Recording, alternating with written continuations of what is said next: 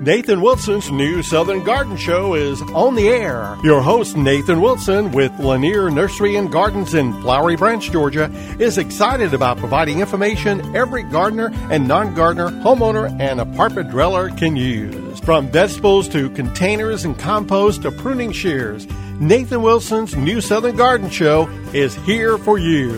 Now, here's Nathan.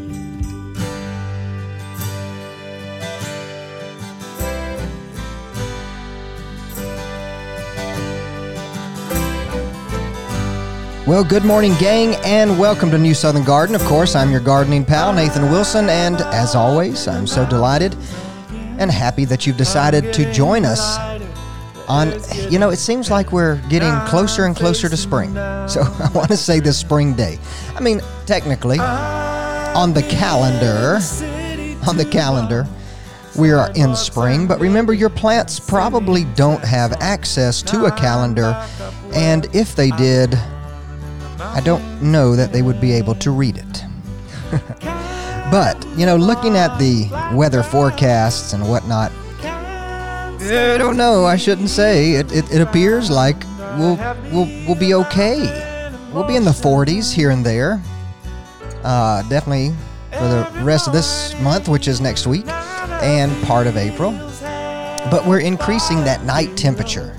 That night temperature is what we're talking about. Now, is a frost possible? Sure. And, and frost, we don't have to be really in the freezing to have a frost. Um, but remember, frost can damage new growth on plants. It'll definitely damage your tomatoes and, and your summer vegetable plants. So, your little baby seedlings, if you've growing them indoors, take them out on nice days. It, it, great sunny days, putting them in the shade a little bit so they can become acclimated. We call that hardening off. You know, a front porch that doesn't get direct light is a great place to start hardening them off. Or under a shady tree. Getting your plants out while the weather is nice and warm. It will, it will stimulate them to grow. But keep an eye on those night temperatures.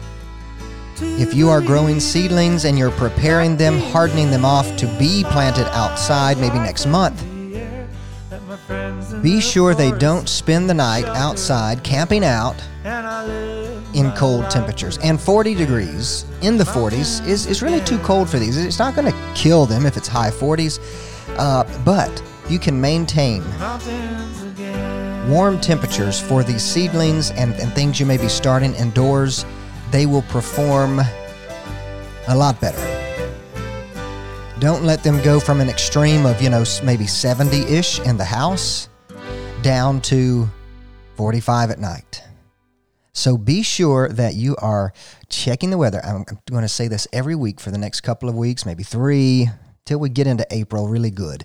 Uh, be sure that you are checking the weather, uh, being confident being confident that you won't leave babies outside uh, that are too tender uh, to be in cold temperatures. And of course, you know, there's something to say about microclimates. We haven't talked a lot about microclimates, but the idea of microclimates is that, you know, you and I may be gardening in a similar part of the world, you and I may not be.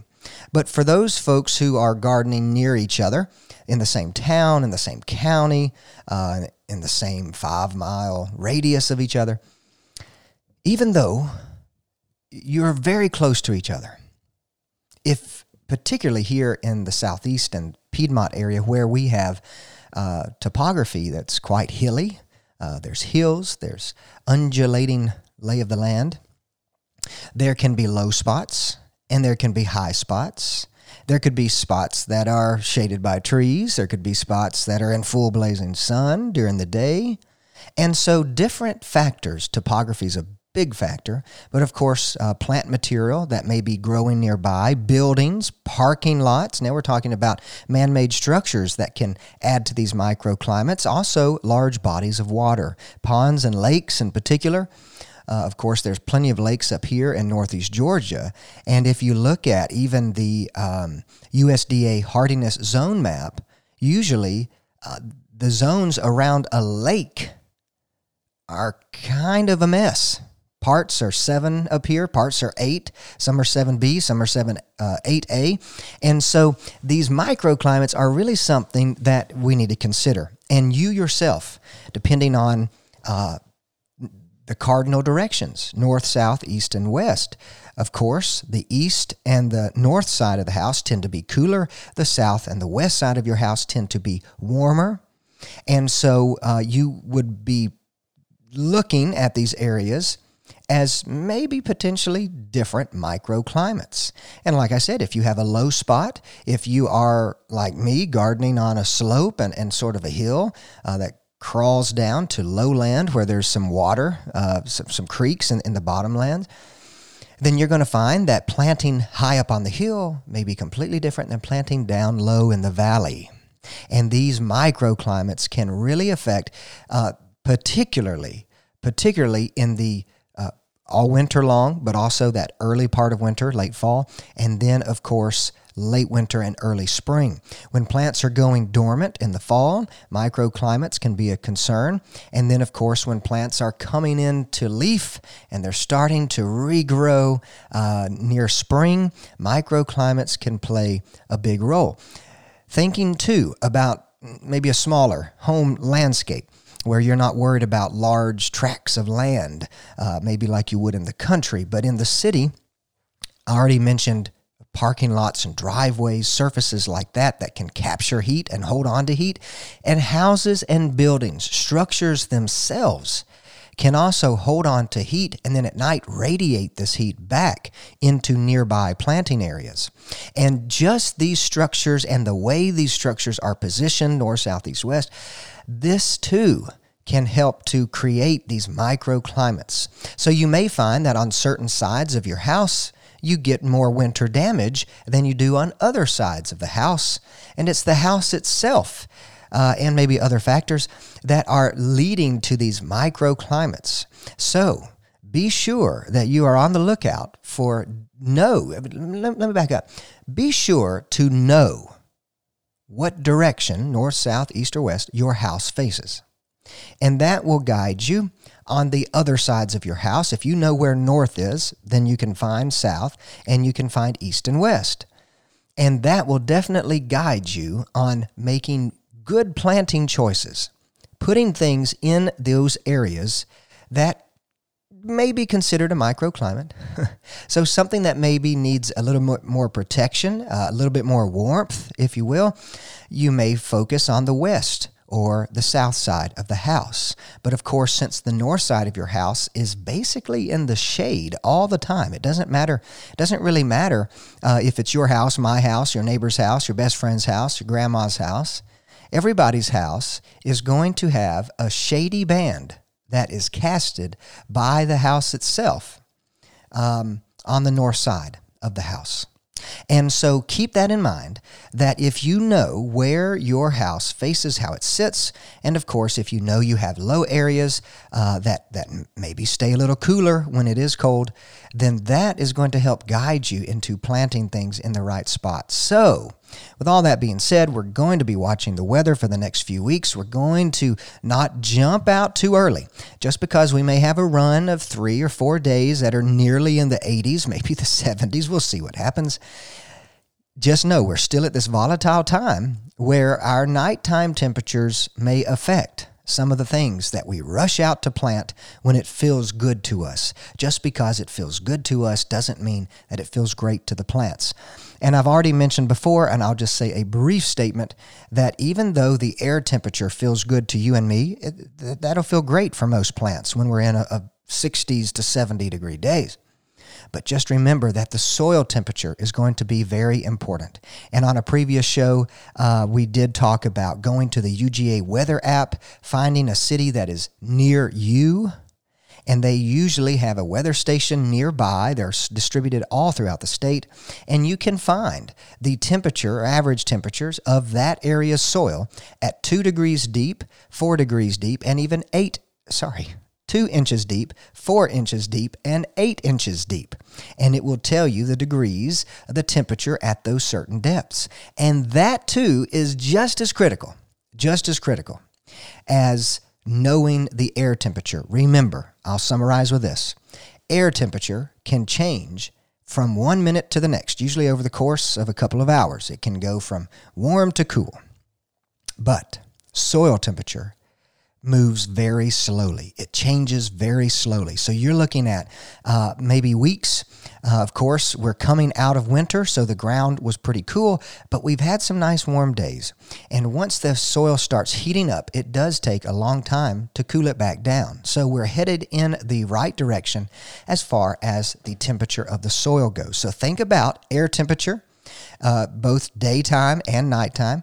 Think about soil temperature, but also think about your very unique microclimates that are created by different structures and topography uh, and factors that are really unique to your space. And really, folks, experience. That's what it's going to take. Trying things, you know, yes, making well educated decisions on what you're going to plant and when you're going to plant. But if you find that a certain area stays too cold over winter or too, too warm at certain times of the year, then we need to adjust and just learn learn for it's trial by error in many things. Well gang today is the last saturday of the month. It doesn't seem like it has been that long of a month and of course we've really only had maybe about four uh, four saturdays this month but march is coming to an end and you know if you've been listening to new southern garden for any length of time that on the last Saturday of the month, we answer your questions. Now, we sort of answered questions last week because, of course, our producer here at WRWH, uh, Trent, he did send in a question, and we got a lot of responses from last week's show. Uh, an individual who's I hear from her all the time, great listener. She said it was a very interesting show to talk about turtles, but we did. We talked about plants that are going to work well in a turtle tank. Uh, of course, it's not just a turtle tank. If you want to grow plants in a terrarium indoors, it can be a beautiful indoor display of your gardening skills we did talk about some great plants that can handle growing in the tank indoors with low light, maybe increased moisture, because of course, if there's animals in the terrarium, uh, you're going to have a lot of moisture. And we talked about a number of plants and some other things. So be sure to check out last week's episode let us know what you think. Was it too strange to talk about? I don't know, Mr. Producer. I think it was helpful um, for you especially. So uh, be sure to check us out online at newsoutherngarden.com and on Facebook and Instagram, where, of course, uh, you can f- contact us. You can send us your question for next month's Q&A. And of course, at the end of April, we'll be answering your April questions. So today, we do want to jump into the mailbag, into the mailbox, into the inbox, wherever you have sent us your questions. And here we have a, uh, question from Frankie here in Northeast Georgia talking about gypsum basically saying, Should I use gypsum? I hear people talking about it. Um, I don't know a lot about it, uh, but somebody said it's really good for the soil. So, should we be using gypsum? Now, gypsum is one of these strange things that uh, we don't really know a lot about. Some people maybe uh, market it or pose gypsum as a magic uh, ingredient, as, as a magic solution to several gardening uh, dilemmas. But I, there's not really any magic to it. We're going to break down the science for you. Uh, we're going to explain today about what gypsum is uh, what it does for your plants in particular, and also what it does for the soil. I really hate that certain people talk about gypsum as some kind of magic thing because there is no magic behind it. It is all just science. And it's not necessarily the best thing to put in every kind of soil.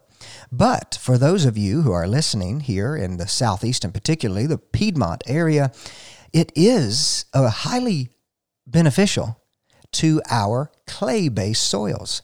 If you are listening to us from California, maybe it's quite arid. Um, it may have some applications for you, but if you're listening to us from the Midwest, you probably don't even need to consider using gypsum except as maybe a soil, uh, a plant fertilizer. And of course, we're going to talk about what nutritions, what nutrients, I should say, that gypsum actually provides to your plants. Because even though I wouldn't classify gypsum as a magical thing, it definitely can be a nutritious thing.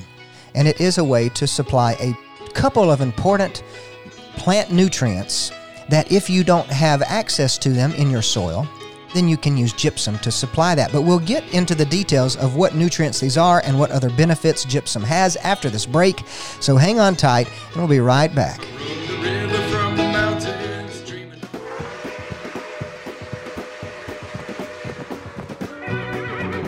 Hey gang, do you sometimes feel like you are riding a lonely trail while gardening, all alone with no one to join in the fun? Well, join the new Southern Garden community today and find peace of mind by sharing your experiences, whether they be poor ones or successful ones. New Southern Garden is on Facebook and Instagram, so I'd love for you to friend, follow, like, share whatever it is we're doing these days. Also, you can check out our website at newsoutherngarden.com where you can not only find every episode of the show ever, but you can also send us a question via our Contact Us page. It's never fun gardening alone, so get social with the New Southern Garden family and let's grow well.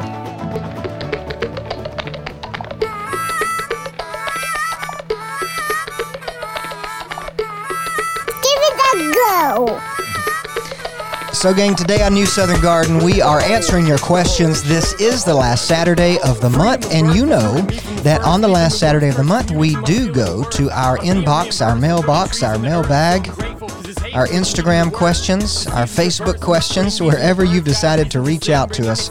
Uh, we are answering your questions. And of course, that was uh, Eden Rose telling us to give it a go. And this morning, we're answering Frankie's question here in Northeast Georgia.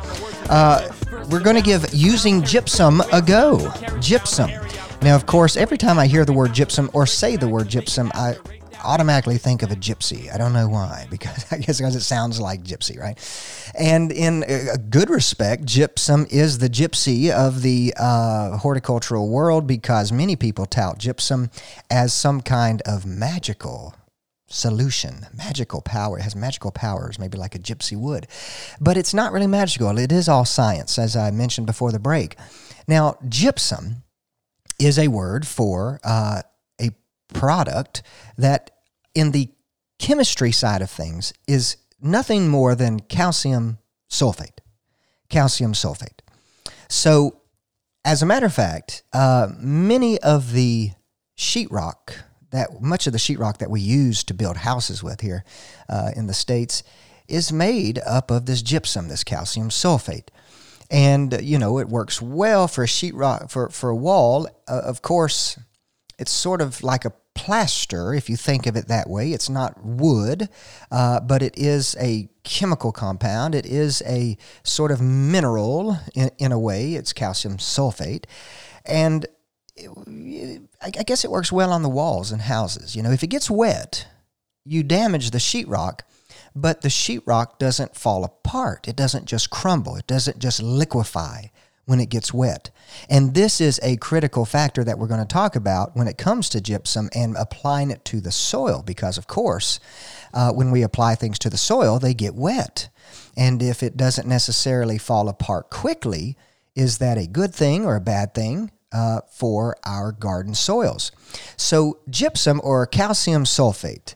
Let's talk about exactly those two things calcium and sulfate. These are two factors of gypsum that can benefit your plants.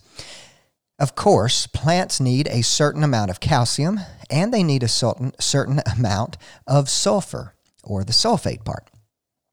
Now, let's sort of divert here for a second and say that calcium and sulfur are both considered plant micronutrients.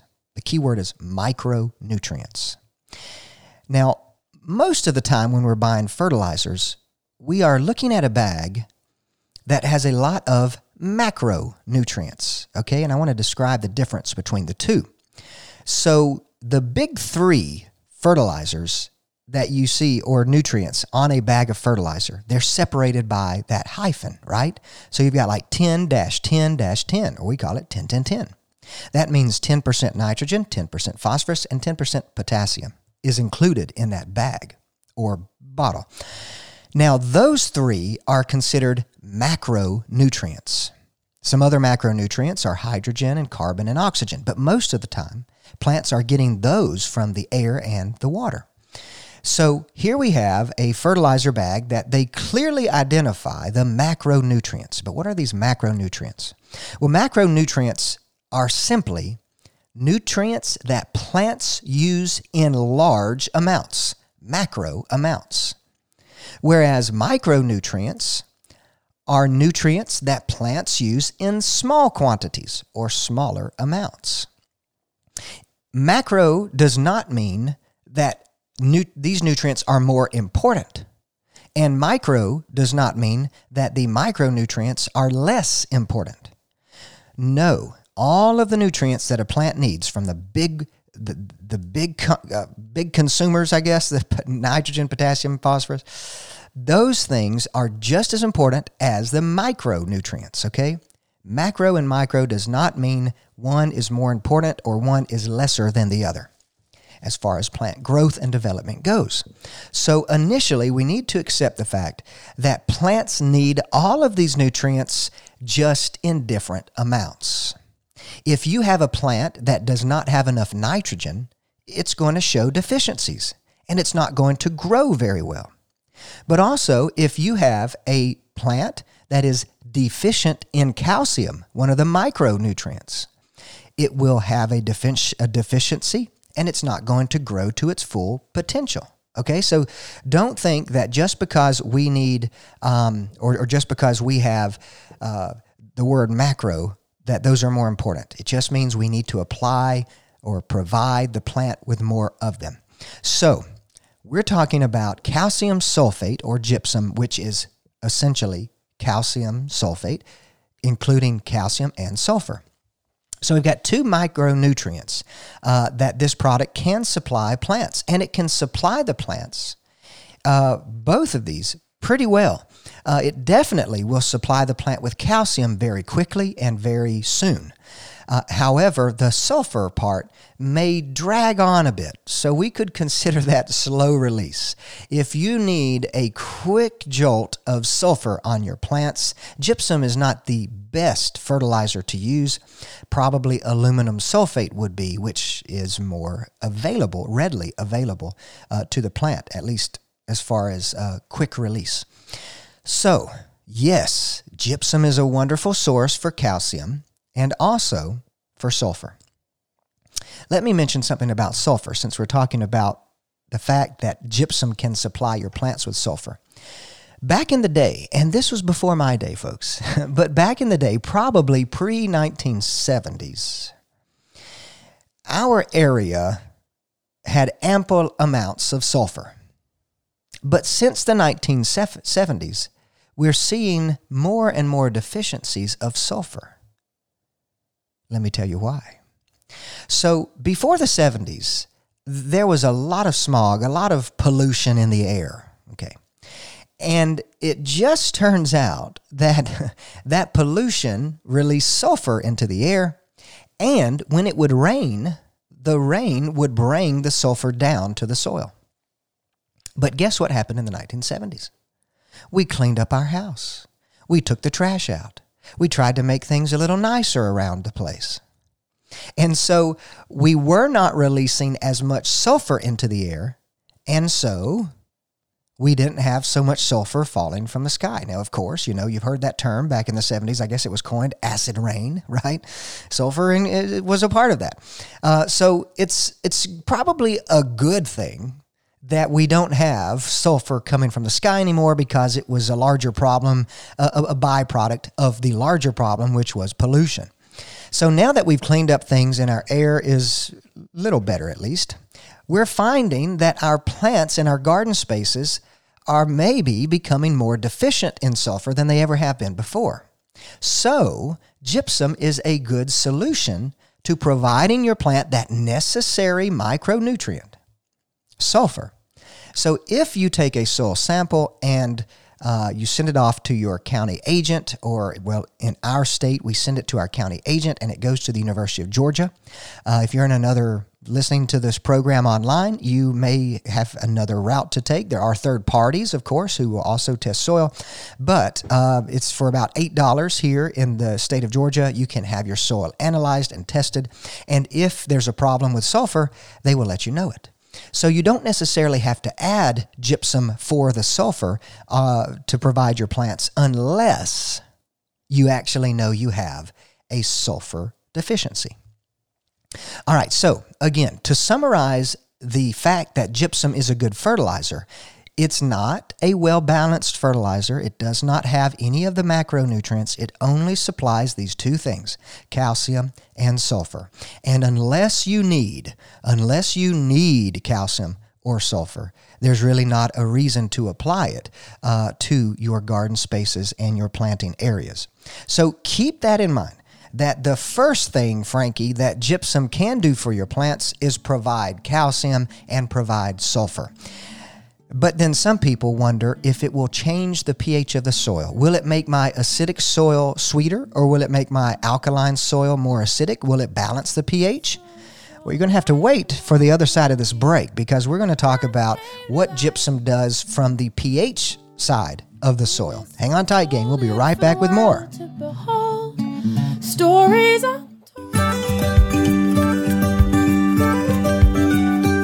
Nathan Wilson's new Southern Garden Show is on the air. Your host, Nathan Wilson, with Lanier Nursery and Gardens in Flowery Branch, Georgia, is excited about providing information every gardener and non gardener, homeowner, and apartment dweller can use. From vegetables to containers and compost to pruning shears, Nathan Wilson's new Southern Garden Show is here for you.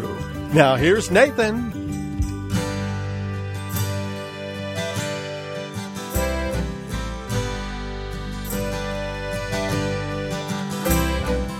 Well, gang, today on New Southern Garden, if you're just joining us, uh, we are talking about sort of this mythical gardening product called gypsum. And I say mythical because there are a lot of myths that revolve around it. There are a lot of things people think they know about gypsum, uh, but they may just not be true. We really, we really still.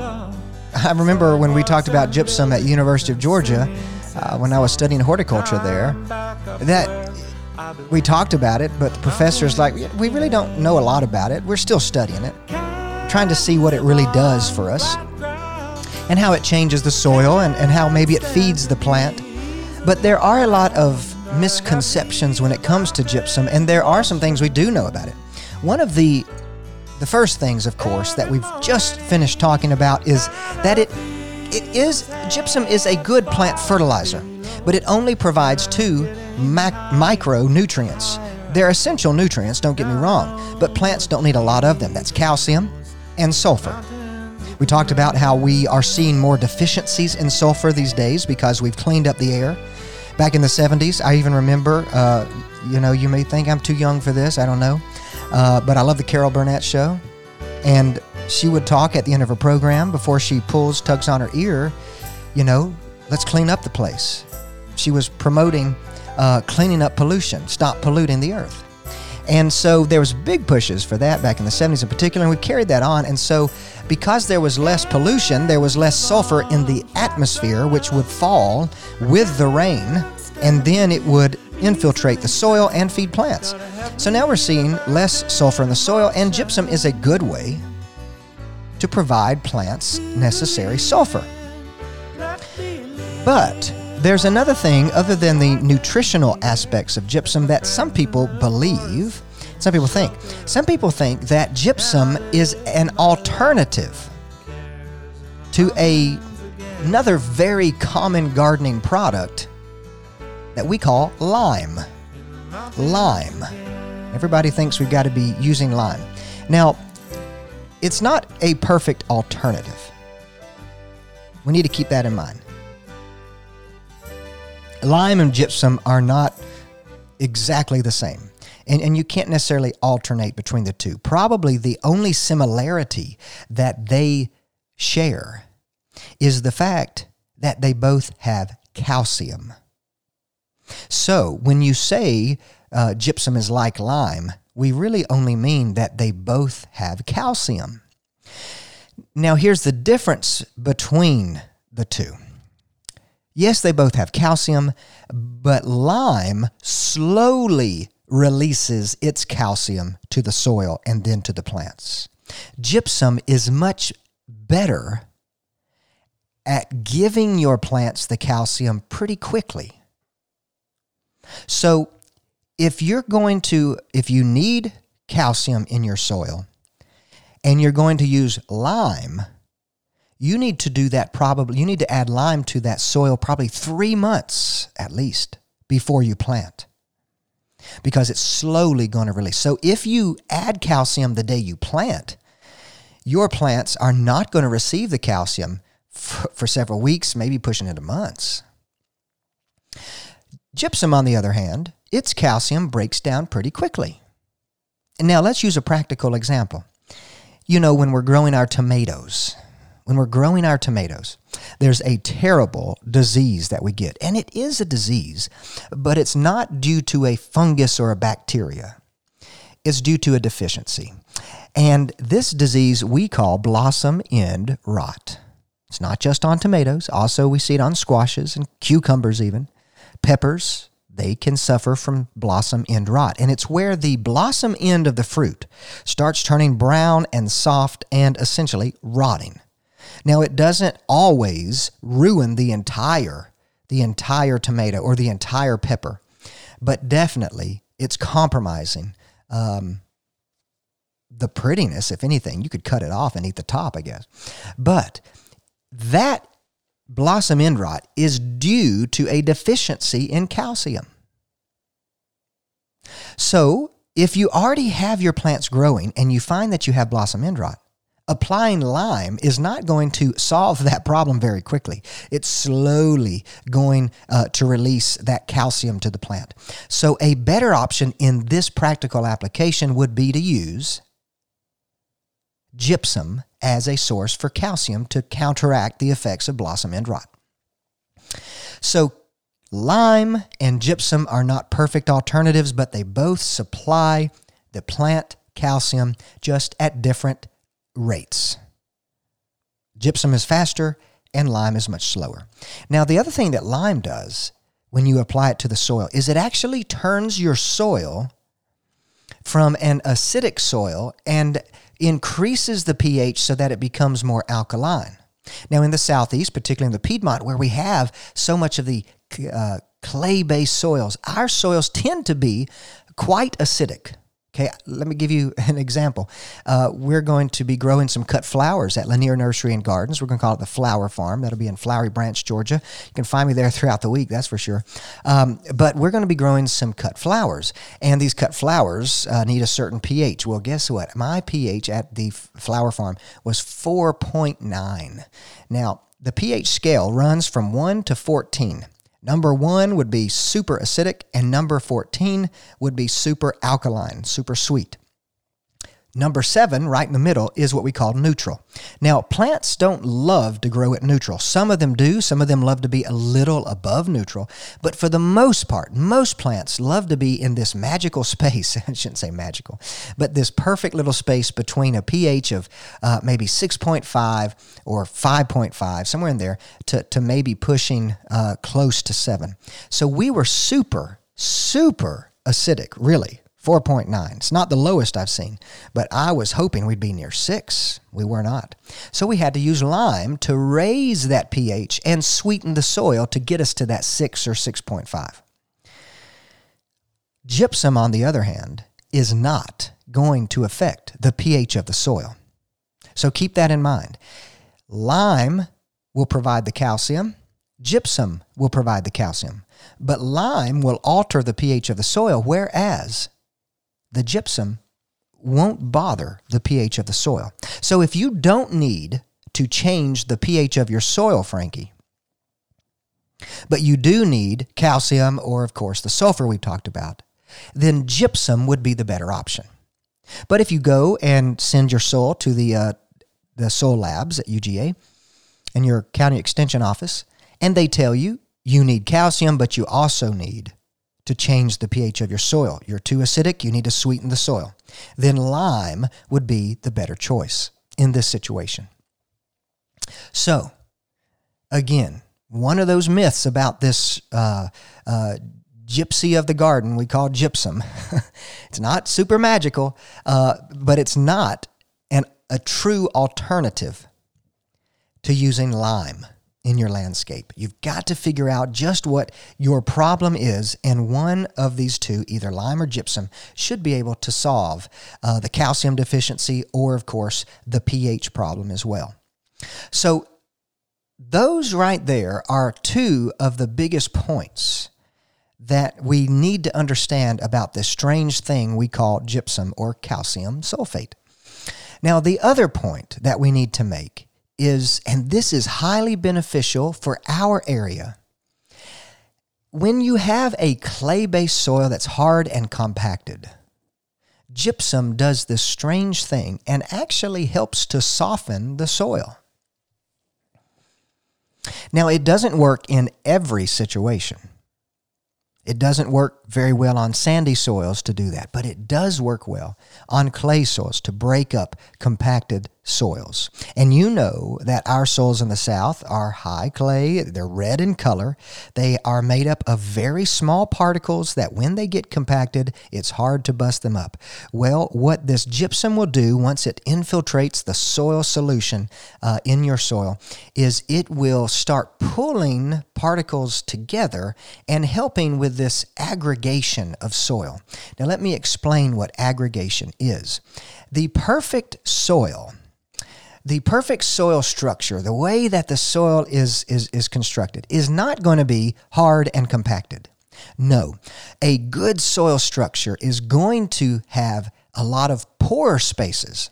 Now, pore spaces are these open areas between clumps, uh, not necessarily clods, but sort of these aggregates. And there's pore spaces that water can move through, and when the water's done draining, air can hang out in, and that creates a wonderful solution around your plant's roots because you have plenty of moisture, but not too much, and plenty of air, but not too much. If we had too much water, we would have rotting roots. If we had too much moisture, uh, sorry, uh, too much air, we would have drying out of the root system. Both of those extremes are terrible. So the ideal structure of the soil has these little pore spaces uh, that are essentially these holes between particles of soil. Now think of this soil structure like a chocolate cake. All right, you take the chocolate cake out of the oven and you take it out of its pan and you start cutting it. And then you take a fork for each slice and you start peeling it away. And what happens is these clods, not clods, these chunks start falling apart. And if you look at these chunks, you'll see little tiny air holes in there, right?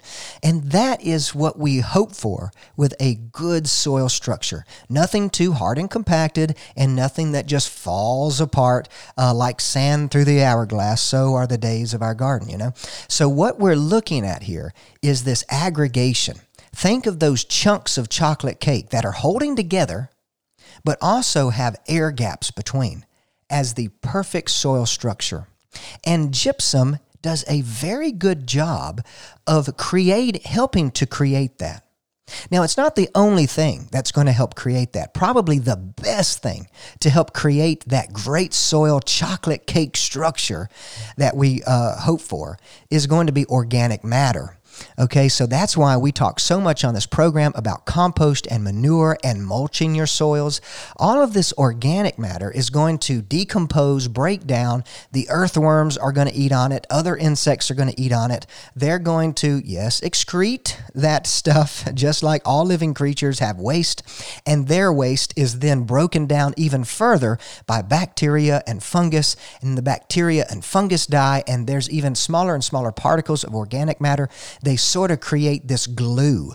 Organic matter, essentially, at the end of the road, the end of decomposition, creates this glue that helps to hold the soil together and create these air pockets and these spaces, these pores, we call them, pore spaces that water can filter through, just like that chocolate cake. So, gypsum is on the sort of mineral side of things, but it too can help supply your soil uh, with this aggregation. This, this sort of connecting of soil material and breaking, busting up of compacted clay soils. So it is sort of magical. After I've told you gypsum is not magical, it sort of is magical when we consider the fact that it can help us with our hard compacted clay soils to break down, uh, bust up the clay. It is a true clay buster upper. But remember, when it comes to using gypsum, it's not lime, but it does give you calcium and sulfur.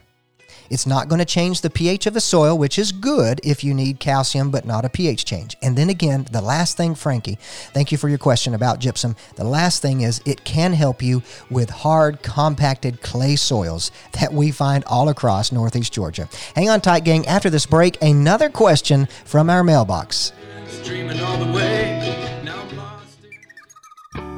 Hey, gang, it's Nathan. Thanks so much for listening to the New Southern Garden podcast. Of course, I love providing you with horticultural information to get you growing and growing well. But sometimes you need more than just information. You need plants. So I'd love for you to join me at Lanier Nursery and Gardens in Flowery Branch, Georgia, where you can find me throughout the week. But you can find more than just me, of course.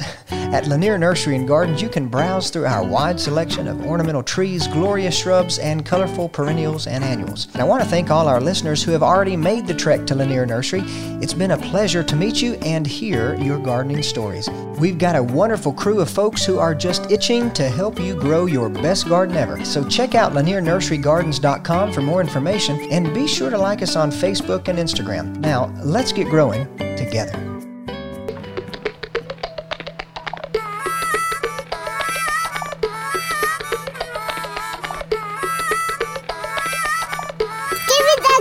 So, gang, if uh, you're just joining us today, you're you're we're right here in the last segment of today's show. But for the most part of today, we talked about this uh, magical, this magical compound we call gypsum that has some benefits. But don't think of it as too much magic. It's all really just science. Uh, and I would encourage you, uh, if, if you've missed the first part of the show, that you check it out later online at newsoutherngarden.com. And of course, you can also find us on your podcasting apps. But I do encourage you to learn more about gypsum. Don't just take my word for it. Uh, look into it. Uh, we need to learn more about it. Even though, like I said, when I was in college, there was still research being done and the professors were honest, which is good. You want your teacher to be honest, right? Uh, but they said, we don't know uh, everything about it. We really don't know. It, it is sort of strange and unusual, but we do know certain things about it. And there are certain characteristics of gypsum that can help you improve your soil and feed your plant. It can be considered a soil amendment uh, because, again, it can help you with getting that nice chocolate cake aggregation soil that we're looking for, that soil structure but it can also be considered a plant fertilizer because it does provide calcium and sulfur in particular, which are essential nutrients for plants. They just don't need a lot of them. But we do have a question here from Carol, um, who I think, Carol, we have talked about this before, but it's super timely. So be sure to check out some of our past shows online at newsoutherngarden.com uh, to find more information about your topic. But Carol is talking about uh, creating some garden beds, new garden beds. She does mention here that she's planting these beds or going to install these beds in a large expanse of lawn. And I love what you're doing, Carol. I love the idea when we dig out lawn. Uh, and plant horticultural plants. Uh, remember, the most maintenance in the modern American landscape is turf grass. If you want a low maintenance uh, low maintenance landscape, remove as much turf as you can get away with. Because remember, for trees and shrubs, you may prune them one time a year at most.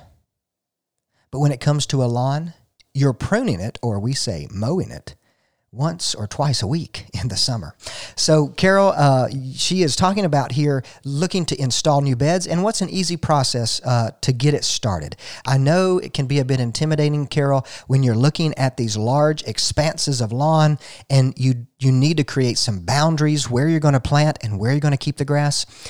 So, here's a few steps that I take, and actually, of doing this at the at the house uh, as we speak. I'm working on creating some new beds. So here's the approach that I take. Um, the very first thing you need to, to, to determine, Carol, is how large of a bed you need. and what shape you want the beds to be. So, of course, when we talk about shape, you could do oval, you could do circle, you could do square if you want some uh, strict straight lines. But most of the time, people want a natural, smooth, curvy bed. Curves always feel more natural than straight lines. Straight lines give you formality, which, of course, if your landscape calls for that, or you yourself want to have a formal looking garden, you surely can use straight lines. It doesn't matter. Just determine what is best for you. Now, of course, kidney beans are those classic uh, kind of natural looking beds, a kidney bean shape. So you sort of have a, a an oval, but you curve one side of the oval inwards. Uh, that can work well for planting things. Uh, it does look very natural. And then, of course, something like a, not really a snowman, say uh, a snowman with a body and a head, not a middle section, right? So maybe a figure eight, almost a figure eight uh, bed. That could work as well for a natural look. But you've got to determine the the style of the bed you need, and of course, the dimensions how long it needs to be, how wide it needs to be. And one of the ways that I like to do this, sure, you could get out graph paper and you could sketch out your space and you could draw this first. That's completely appropriate. But remember, a drawing is only necessary if you're trying to relay that to a landscaper or somebody else, or if you want to get some ideas out and, and not make some rash decisions in your garden space. Um, the next thing you could do is take your garden hose, uh, unscrew it from the uh, from the tap or from the spigot, as we say in the South. Unscrew it from the spigot and pull that garden hose on a bright sunny day onto the space that you're going to place your new bed and let it soak up some heat. Let that rubber hose get really warm in the sunshine because what you're going to do next is you're going to take this hose garden hose and you're going to start drawing your bed line right there on your turf grass. If you want it to be a nice circle, you can manipulate that garden hose to make a circle. If you want to make a kidney bean shape, manipulate the garden hose to create that kidney bean shape. And that way, you're not putting something down on the ground like, say, uh, chalk uh, not chalk, sand. Sometimes we'll draw uh, lines with sand in the landscape or spray paint. You know, those aren't necessarily permanent, but it sure is hard to erase spray paint. But it's super easy to just move a hose around. So once you have the shape you want and the size you want, you've got your hose there, you could come back with a spray paint or with flags like landscape flags.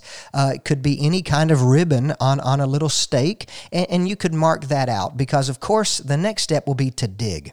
And you don't want to, I don't like to dig uh, right beside my uh, garden hose because my shovel is sharp and I've damaged many garden hoses by leaving it there trying to dig around the hose. So you may mark the line with spray paint or something uh, as a visual, then remove the garden hose, and now you have your bed shape. It's just the size you want, the scale you want. Now, the next thing you're going to do is around the edge of the bed. Around the edge of the bed, I take a sharp spade, a flat end spade, uh, and we're not really talking a flat end shovel. This is a spade. It sort of has an angle, uh, it, it, it taper, and so it really gets down into the to this grass and cuts the roots. And at a 45 degree angle, I will trace that entire bed, making an edge to the bed. Then I will take the spade and get underneath that uh, 45 degree angle cut I made along the edge and flip the soil over into the bed so that now the turf grass is touching turf grass and we've got a nice edge and we've got soil and roots exposed. That'll encourage the edge of the bed to start drying out and the uh, grass there will die. Now, at this point, you could chemically eradicate weeds, which in this case, your turf grass that's existing inside of the bed is a weed, or you could dig out the turf grass. It is a good idea to dig it out if you'd like to, but it sure does take a lot of work. So, what I like to do, Carol, is I like to go ahead and leave the grass as it is and mulch it very thick, thicker than we normally would. Uh, maybe three to four inches thick rather than two, which is acceptable around plants. And anything that tries to push through that mulch, because the mulch is going to suffocate and smother a lot of the turf grass, but there will surely be certain weeds that pop through.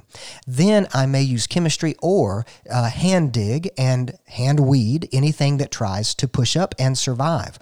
And that way you're not using as much chemical by spraying the entire bed out, and it's not as much work because you're not digging all of the turf grass out. Either one is appropriate. That's just the method I like to take. So, folks, go out there, take Carol's uh, question here, and install some new beds because, folks, we need to be planting, planting, planting in 2023.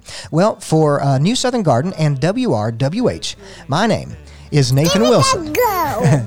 Give gardening a go this weekend. Stay well and grow well. We'll see you next week. The city too long.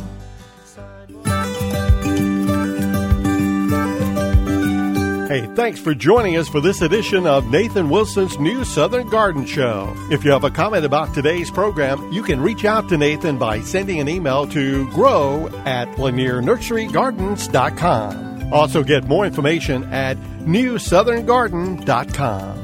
Join us next Saturday on Local News Radio 93.9 FM and AM 1350 for Nathan Wilson's New Southern Garden Show.